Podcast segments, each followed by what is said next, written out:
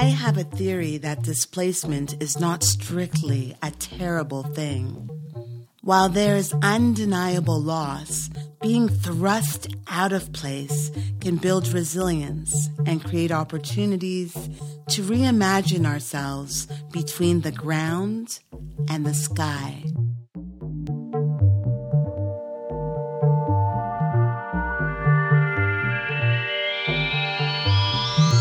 I often consider this when reflecting on the relationship between Black communities and cities. Ours is a complex story defined by ongoing systemic marginalization, hope, and invaluable contribution. When people think of Black communities and cities, images of despair are often evoked. Enslaved or low wage workers digging city roads, vertical poverty and isolation, mothers in the streets wailing for justice with their son's blood on the hems of their dresses. It is also true that cities have been symbols of hope. The light at the end of the Underground Railroad, places of refuge, and a symbol of opportunity. Amid these dissonant realities, the ways Black communities have contributed to the city's culture, vernacular, and prosperity have mostly been unacknowledged. This place based tension has always existed for us here but something is changing.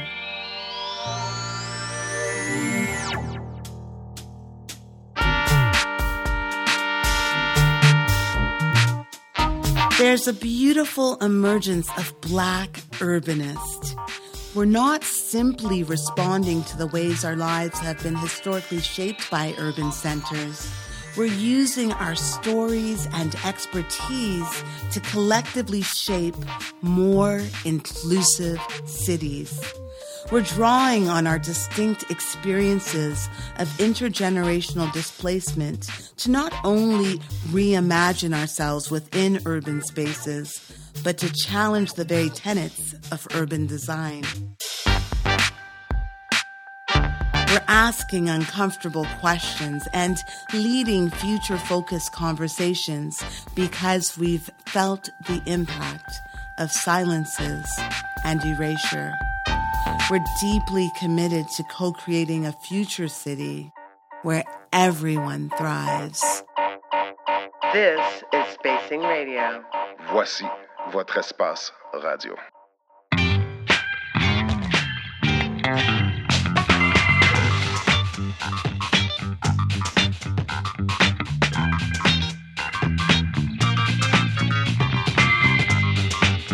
Welcome to Pride and Place, a special Black History Month episode of Spacing Radio, the official podcast of Spacing Magazine.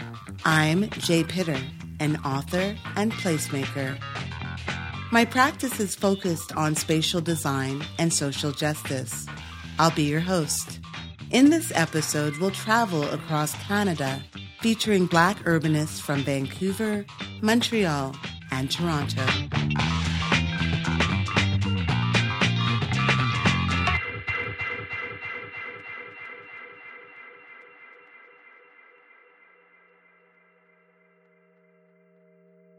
You know, I grew up in a social housing community on the northwest end of the city, close to the intersection of Steeles and Islington. And in that community, we didn't really have a lot of access to some of the traditional things that you would think sort of compose a very strong neighborhood. So myself and, and my neighbors and, and my siblings sort of used the things that we had around us to sort of create play spaces for us. We turned things like uh, communication boxes that you have in certain communities, we turned that into uh, what was a podium, for instance. And that podium became the teacher's podium when we were playing teacher in the neighborhood. So you could sort of see how bars in the neighborhood would become benches and we turned that into sort of seating arrangements parks that weren't really parks became open spaces and community gathering places as well. So you could sort of see opportunities to transform those places into really usable things for communities that, that needed them but didn't have them in a formalized way. Haban Ali has translated play and her childhood ability to see what wasn't there to her work as an urban planner. In addition to the built form and space, there are other absences. Certainly, I, I felt that there's not a great deal of diversity in terms of ethnic diversity in the planning profession. But I, I am much more hopeful that that's sort of changing. Uh, in the last year or so, many young students have been contacting me to sort of talk about planning and entering the planning profession. Students have been undergraduate students, but also graduate students. And the stories are sort of always the same. They've sort of said, you know, we were looking at different companies that are operating here in Toronto. We came across your company, saw you on the website in a, in a face of, of 60 other people, and you really intrigued us. Uh, and we wanted to sort of reach out to you to sort of see if we can have a conversation about what your experience has been like. And they're really sort of choosing me out of the group of other people that you see on the on our website and sort of saying we identify with you and, and feel we would be a little bit more comfortable having a conversation with you about what it's been like for you and having a you know an open dialogue about some of the challenges that you might have felt uh, coming into this profession and what it might have been like. So it's been really rewarding for me to sort of have those conversations and to feel like I'm uh, being a part of opening doors for other people that are interested in coming into this profession overall.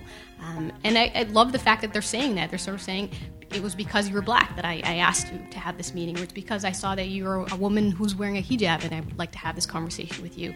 Um, and I, I love that people feel comfortable saying that that's the reason why they're reaching out to me as well.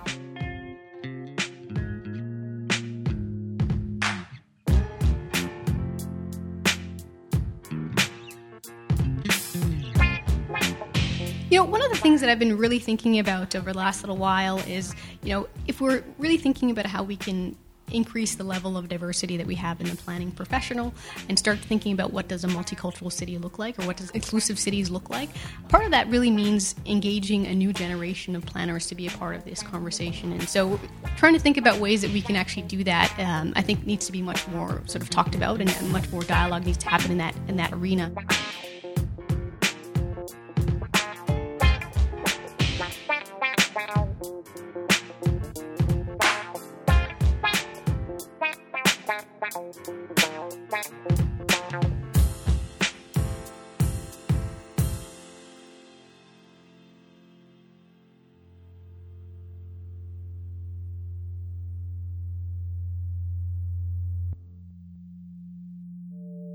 one of the things is I think history has been something that's been something that I've considered a lot lately.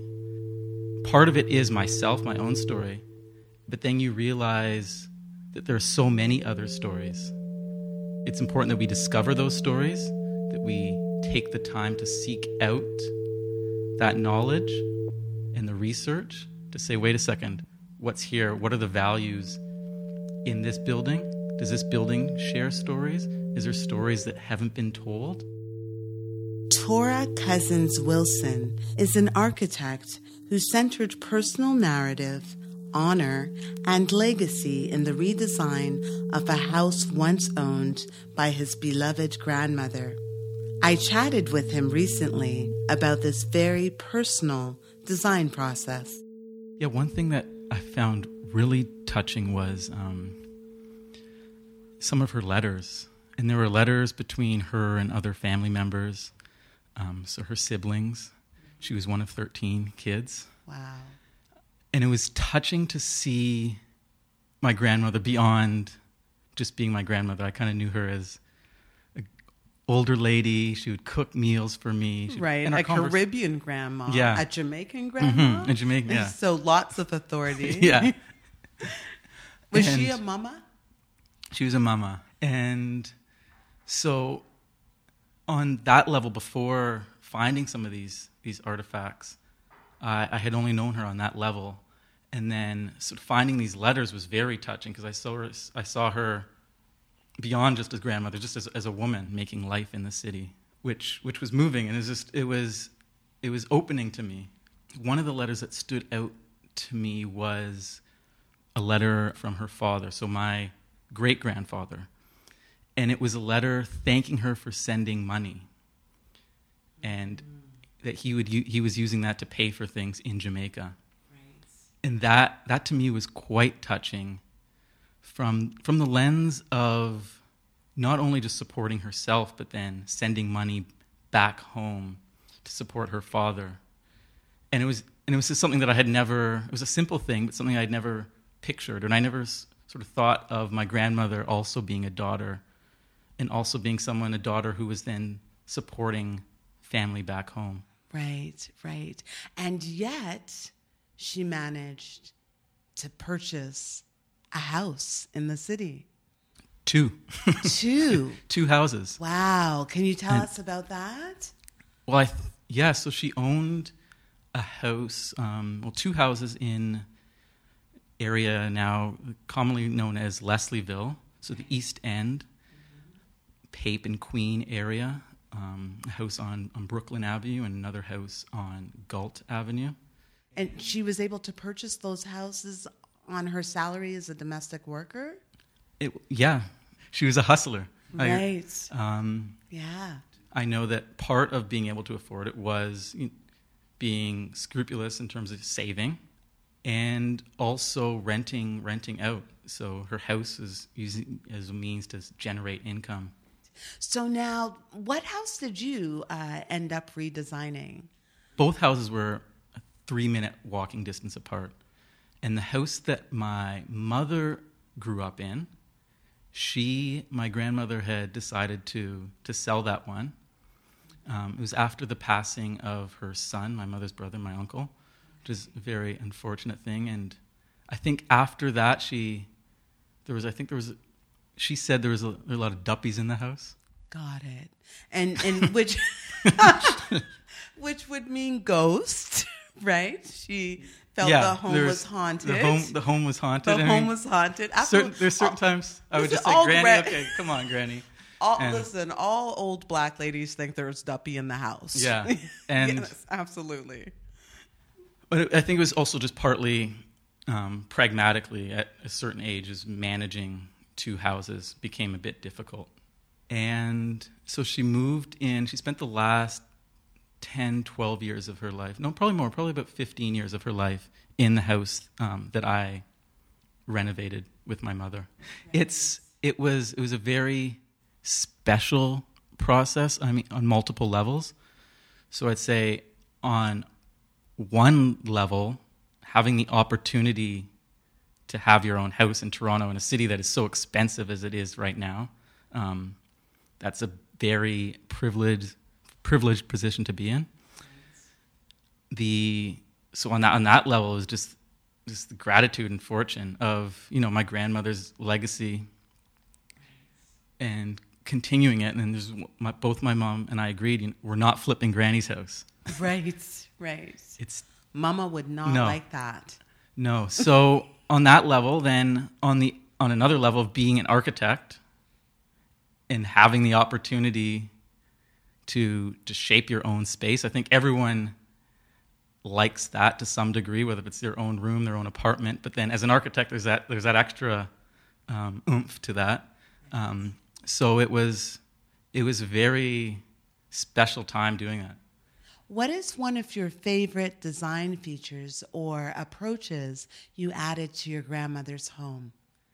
what was difficult for me in the beginning, especially because the house had so much of a history to it um, and, and a lot of meaning, it, as it was my, my grandmother's house, was how to, how to sort of showcase her legacy and also just the memories that I had there or my mother had there and in a lot of ways, as much as it was a touching and memorable house, it was beat up.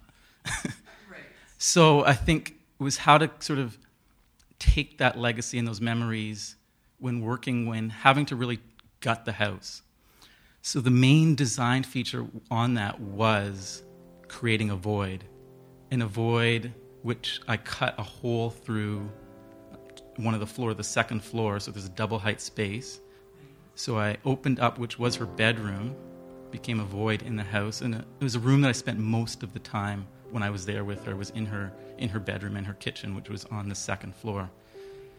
And the idea behind that was, in creating a void, is I could sort of evoke a degree of memory of that space, even though there was nothing there. So you created this void to create space for her memory to live? Yeah, that's that's exactly exactly it.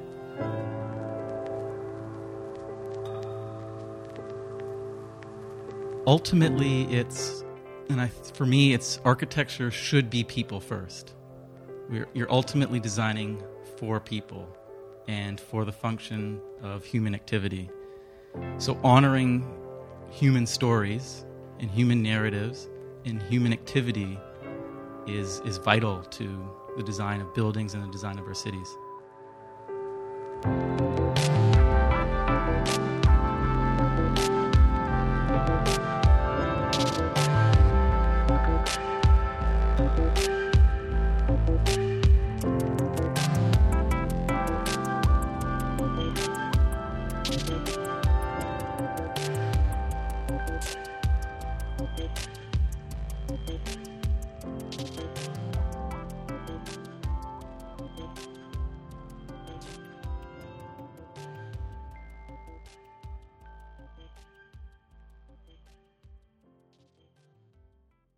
Hi, I'm Stephanie Allen. I'm the Vice President of Project Planning and Partnerships at Catalyst Community Development Society. We are a nonprofit uh, real estate developer. I am Anthonia Ogundele. I manage environmental sustainability and disaster planning at Vancity Credit Union. And uh, I'm an engaged citizen. Hello, Black women. Hello. Hello. Yeah, um, thank you. So I was recently on a conference call with a couple of spirited Vancouver-based city builders. And I, I think, um, you know, coming to Vancouver and having been to other major cities, it is definitely very different in that as a black person in Vancouver, there are very few of us and it's quite a small population. And when you look at the Black experience in the urban context and how we interact with people socially, there's quite a bit of uh, hostility at times in the form of either microaggressions or just great ignorance on how to interact with, you know, the Black community. And I find, again, when it comes to urban planning and urbanism, it shapes how we see about the city, how we understand space, how we see ourselves in space, and how we see ourselves contributing to the uh, development of the urban fabric or even creating spaces where people are able to interact in an equitable, safe, and accessible manner. You know, it's interesting. My experience is a little different. I've been a real estate developer for just over 15 years, and I've worked in Kelowna, Edmonton, Calgary, Arizona, and Vancouver. And I have been the minority professionally everywhere. I've become very accustomed to navigating my particular field uh, and industry and professional spaces being the only black person and sometimes being the only woman. And so what I found was that professionally speaking, my particular lived experience was often not represented at the table when uh, real estate development in that industry, when we're building housing and we're building spaces in the urban environment. Anthonia and Stephanie are now applying their expertise to a crucial moment in Vancouver's urban development. In the 1960s, Hogan's Alley was a prominent black community. However, it was displaced during the construction of the Georgia Viaduct. Stephanie and Anthonia are working with other city builders to redress this injustice. Jay, what's really exciting about the Hogan's Alley initiative that we're undertaking is that it starts from the beginning. We look at a community of Black people that lived in Vancouver, that had a pretty robust presence here and that it was destroyed under urban renewal, the CMHC program that occurred across Canada to allow cities to create infrastructure. Unfortunately, those tools were leveraged against poor and racialized communities, and they came after the Black community in Vancouver first. And through many civic policies that uh, uh, ultimately led to the displacement of this community and the construction of this piece of elevated freeway, it's it's kind of ended up in this position in Vancouver where there is such a low number of black folks. We know from from data that immigrants go where immigrants are. And because the black community was uprooted from this place, we have this very significantly low percentage of the population that is black in Vancouver. Actually one of the lowest in Canada's top 10 major cities. But the initiative that's exciting, why we're excited now, is because the city of Vancouver is redeveloping this area.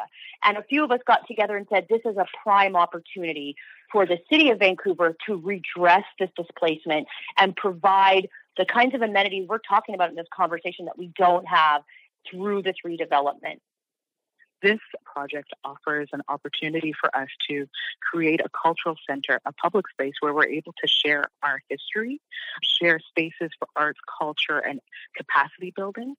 And on top of that, what we have asked and put forward in terms of an intention to the city is for it to be held in community land stewardship. So that's really looking at how those that occupy the space and even in adjacent communities can go about designing and developing a, um, a space that recognizes and honors the history of the Black community that was there, as well as making sure that it's accessible and it's inclusive and offers secured land tenure for people that live there so that they do not face the same displacement that has happened in the past and, in fact, continues right now in the city of Vancouver you know, what we're doing to what we call disrupt the typical process of planning mm-hmm. is really to expand the notion of engagement and allow more people under the tent than typically participate in the planning and development process. We've found that we need to create literacy for the average person who shows up to these engagement processes so they understand what they're looking at. They understand what it means when we talk about FSR or you know heights and densities form and character this is the, the language of architects and developers but we need to bring that down to the accessible scale so that people actually understand what it means and going even further our, our intention in our in our petition to the city is that the housing is affordable to people on ordinary income. It will do no good to surround an African diaspora cultural center with condos that are out of reach for the average citizen. So we have been very intentional in making this a holistic look at city building so that it's not just diversity by numbers, but it's diversity that's being led by people who are typically marginalized so that centering their experiences actually informs the process going forward as a primary resource and not as an afterthought. And I'll add to what Steph has said. We're really taking a, uh, a direction of and language of co-creation right? So typically cities engage in processes where they come to different communities, ask for feedback, go away, and then come up with designs and ask us, do we like it or do we not? And what we've done here with our project is that we've created a space where there is a symbiosis between the city, within community, to be able to reimagine what that space could be. And I think what also offers, again, the uniqueness to this project is that as members of the Black community really leading this work, there's no having to think about it needing to be intersectional in approach. Right? We consider all of the, um, we consider poverty, we consider colonialism, we consider anti-black racism, we consider racism in general, and so all of that goes into how we go about approaching and engaging in this work. I would love to end on a call to action around yep. having affordability and supporting not only the Hogan's Alley initiative if you're in Vancouver, but supporting initiatives by people that are not centered in the urban conversation, people of Indigenous heritage, people of racial racialized groups, people with disabilities. Let's center them. If you're an urbanist, you need to center those people. Those are the people that need to be head of the table. Because when we build cities around their needs, when we build cities around the needs of the people who've been excluded, everyone as a result will benefit.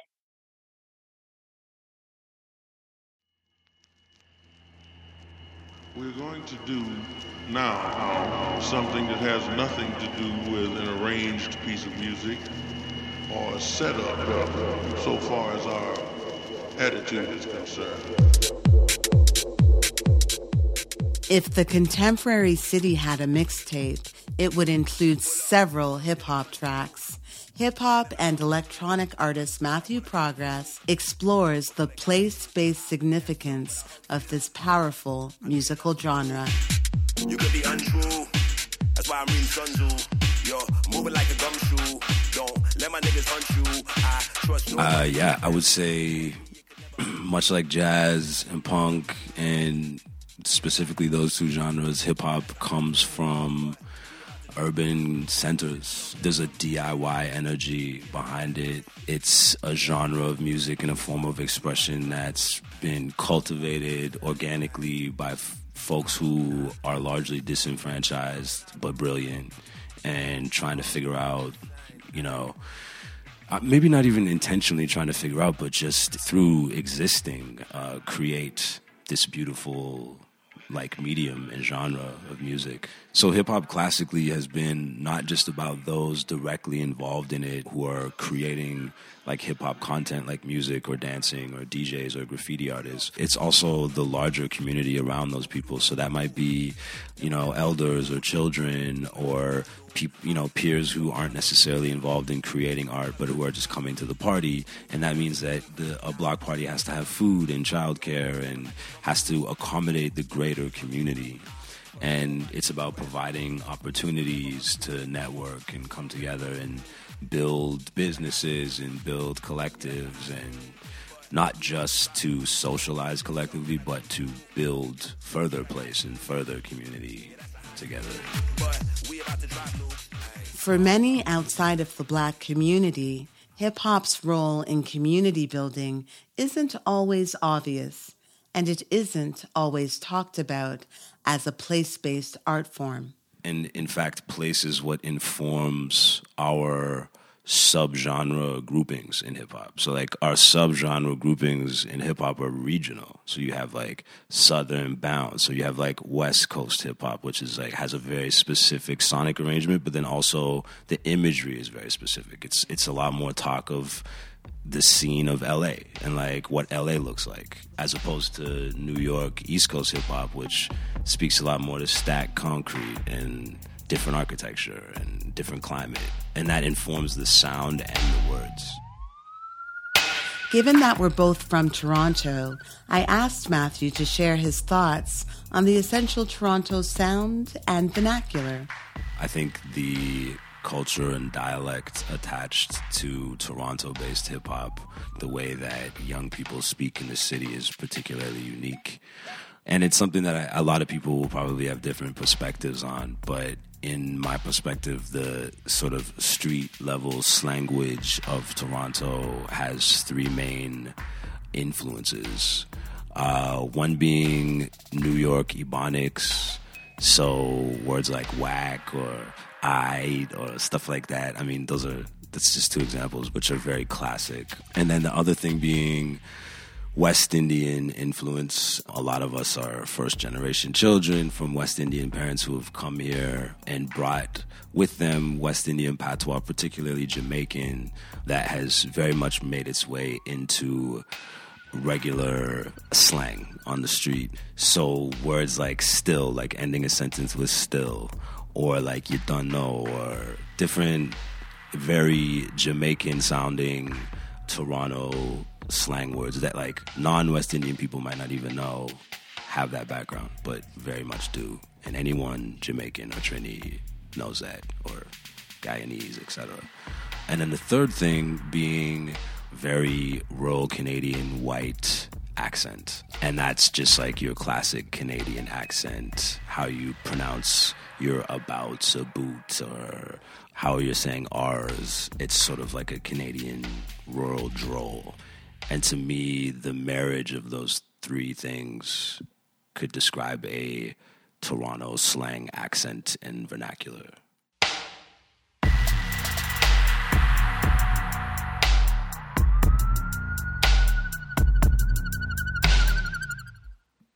I am a GMO. I'm like Edgar Allan Poe. I was born listening to Wynton Marsalis blow. I'm Malcolm X in the Triple X talent show, tattooing my name on your chest in a palindrome. Witnessing death on the quest to the balanced dough with an acid tab, asking them questions that Alice knows. I had professors with lectures, I challenged those, sequestered the realest lessons from Texas to Allen Road. Depression and violence grows, it's undeniable. This is dirty money, elegance, excrement, hydro. Come and step into my flesh, pay respect to my Bible. That's Yeezy, Basquiat, Andre Benjamin, Fly Low. I'm in Optimus Prime mode with the six chakra third eye hole. I write witch doctor shrine poems. The body reaps what the mind sows. The money peaks when the grind's slow. I was 20 leagues in the cosmos. I was 20 deep at a Nas show. I'm a Sun Ra clone. I'm a 44 caliber mag gunshot to your Ross Hall. Peace to the gods, though. Poor righteous teachers bring the streets to the gospel.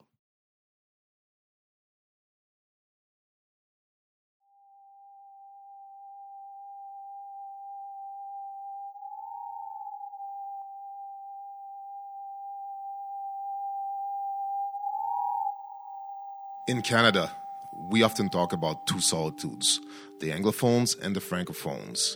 But when you are black and French speaking in Quebec, we fall into a third solitude and we are forgotten by the Anglophone black communities. Community organizer and documentarian Will Prosper aptly describes what he's coined as the country's third solitude he goes on to unpack its complexity. There's like three important conversations in Quebec. They talk about the independence, that's number one and first and foremost. Then there's the language, French, which is something that they want to protect. And then there's the question of identity and we never fall in any of these categories most of the time. So we're always in the back end of the conversation. And what is really uh, uh, what re- is really troubling is that you know when we see what's going on in the rest of the country we are never part of this conversation because we are francophone. It's uncomfortable but my friend Will challenges me to reflect on this double exclusion, not just outside, but within our Black communities. He goes on to share an instance of this happening.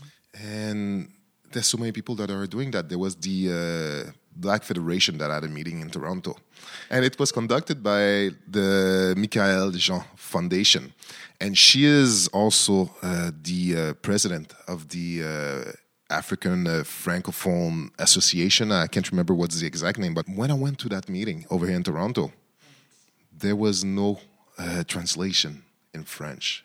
And we had plenty of French people coming over. And what happens with them is that they cannot have a conversation with people in English because you have to develop some kind of language skill, as can say, to tackle certain words that not everybody has. So there's a divide that was created. And it felt like they were not competent enough to have this conversation with other people from the rest of the country just because there was a lack of translation. Sometimes I had to translate uh, stories from uh, some of our colleagues from Quebec to other colleagues in uh, Toronto.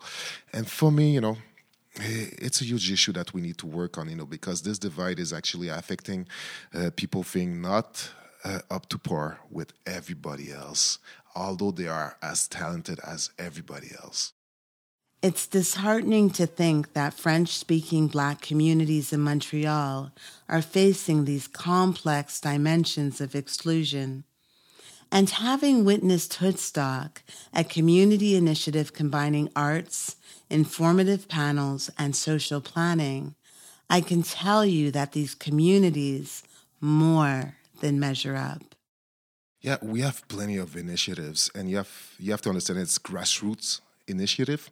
It's initiatives in one of the poorest riding, the design of Montreal North, especially this northeast uh, part of the city. It's like a concrete jungle. It's apartment block over apartment blocks over apartment blocks. And we have initiative that will fight uh, digital exclusion because in a place like Montreal North, it's one of the poorest riding and people don't have access to Wi-Fi. But when you go downtown, people with money they have access to free Wi-Fi. So let's give free uh, Wi-Fi to everybody in the neighborhood. That's what we're trying to do. We also have a health desert. We have doctors refusing to go and treat patients because they feel it's too difficult to deal with people coming from uh, uh, diversity. So what we want to do is the opposite. We want to have a cultural, sensitive uh, practices uh, in a clinic that we, we are trying to work on building in Montreal North. And we also have a third aspect that we're working on also is that, you know, we often fulfill that we have an exclusion from the arts.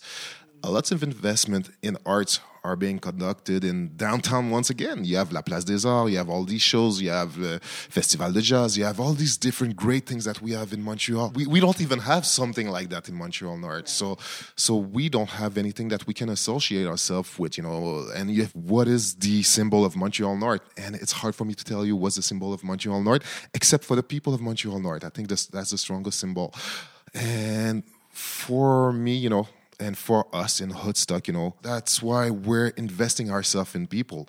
And we want to make sure that we treat or we talk about the art and cultural aspect. So we're trying to develop program with hip hop, with dance, also with graffiti artists. So we're bringing this wealth of knowledge and we're trying to bring the youth in what they already love and make them love that even more so they're gonna love what they're doing in school at the end of the day.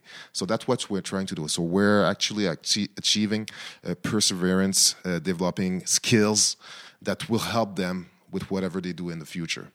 Hoodstock exemplifies the resilience and innovation Black urbanists often bring to city building.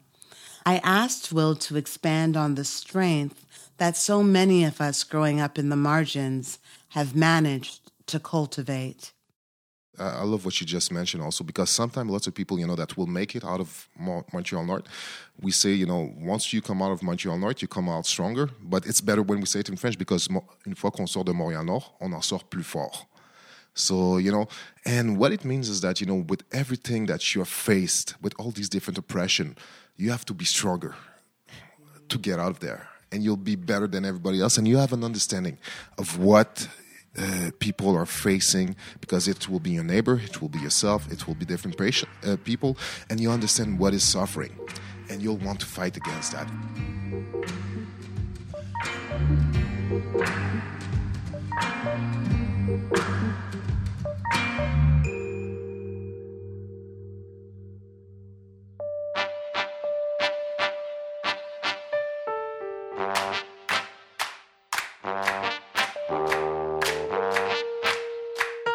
And as Black urbanists, the fight isn't just to improve the lives of people within our cultural communities. Our lived experiences have made us attuned to intersecting forms of marginalization, such as class, gender, sexual identity, and ability. We're dedicated to applying our expertise and hard earned insights to help co create cities where everyone thrives.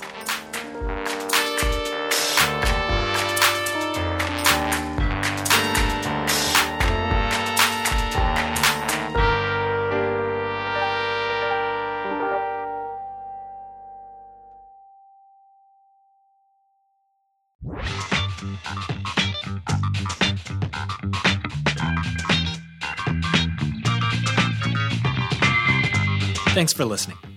It was a pleasure collaborating with author and placemaker Jay Pitter for this special episode. If you liked it, please tell fellow city builders, municipal decision makers, and perhaps your neighbor. If you rate, share, or subscribe on iTunes, it will help us reach new listeners. Jay and I made this podcast with Neil Hinchley, who composes our music, and you can find that music on SoundCloud at track 82, that's all one word. This episode also featured the track Sip Test by Matthew Progress, produced by Dan Only, you can find it on Matthew's EP Slumber Magic War, available on streaming platforms and iTunes. If you have any questions, comments, concerns, or scoops, you can tweet at us at Spacing Radio, that's all one word, or email me, Glyn Bowerman at spacing.ca, that's G L Y N B O W E R M A N at spacing.ca. Visit our website at spacing.ca or visit our city store at 401 Richmond Street West in Toronto. This episode was made with the generous contribution of OCAD University. Thank you, OCAD.